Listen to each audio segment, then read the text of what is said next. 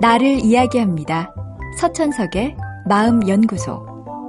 듣는 능력은 무척 중요합니다. 무엇보다 듣기에는 강력한 힘이 있습니다. 누군가 내 이야기를 진지하게 들어주면 우리는 그에게 빚진 느낌을 갖게 됩니다. 그래서 다음에 그가 무슨 말을 하던 좀 더 열심히 듣게 됩니다. 하지만 대화에서 가장 배우기 어려운 게 듣기 기술입니다. 인간이 애초에 언어를 사용하게 된 계기가 자기 의사를 말하기 위해서이지 듣기 위해서가 아니기 때문입니다. 그렇다면 잘 듣기 위해선 어떻게 해야 할까요?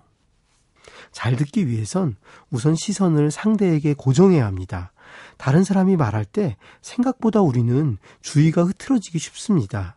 이럴 때 상대의 눈과 입에 시선을 고정시키면 주의가 분산되는 것을 막을 수 있습니다.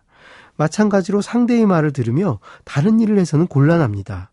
하던 일을 하면서 귀로만 듣는다거나 핸드폰을 만지작거리면 상대는 내가 잘 듣고 있는지 의심하게 됩니다.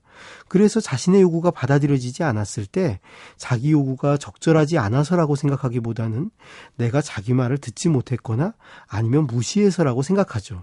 그러다 보면 감정이 상하기 쉽습니다. 따라서 상대가 말하면 일단 상대의 얼굴을 봐야 합니다. 만약 지금 내가 집중해야 할 급한 일이 있다면 상대의 얼굴을 보면서 언제 이야기하자고 약속을 잡은 후 다시 내 일에 집중하는 것이 좋습니다. 물론 동시에 두 가지 일을 능숙하게 하는 사람도 있습니다. 하지만 일이 잘 풀릴 땐 그런 태도가 문제가 되지 않지만 일이 잘 풀리지 않으면 공격 대상이 되기 쉽습니다. 다음으로 감정의 주의를 기울여 듣도록 하십시오. 이야기를 들으면서 계속해서 상대는 어떤 기분일까? 어떤 감정을 지금 느끼고 있을까 스스로에게 물어보십시오. 그리고 가끔 그런 감정이냐고 상대에게도 확인해 보십시오. 이런 질문을 통해서 나는 상대의 감정을 확인할 수 있고 상대는 자신이 이해받고 있다는 느낌을 갖게 됩니다. 결국 대화를 하는 가장 중요한 이유는 자기 감정을 전달하기 위해서입니다. 그러므로 들을 때 가장 집중해야 하는 것도 상대의 감정입니다. 감정을 이해하기 위해선 상대의 말뿐 아니라 상대의 몸짓이나 표정에도 주목해야 합니다.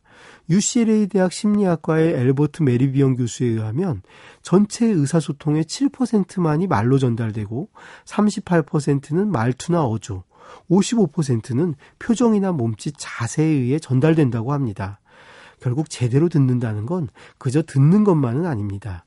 상대가 전하고 싶은 걸 내 눈과 귀를 모두 사용하여 깊게 이해하려는 활동이 듣기입니다.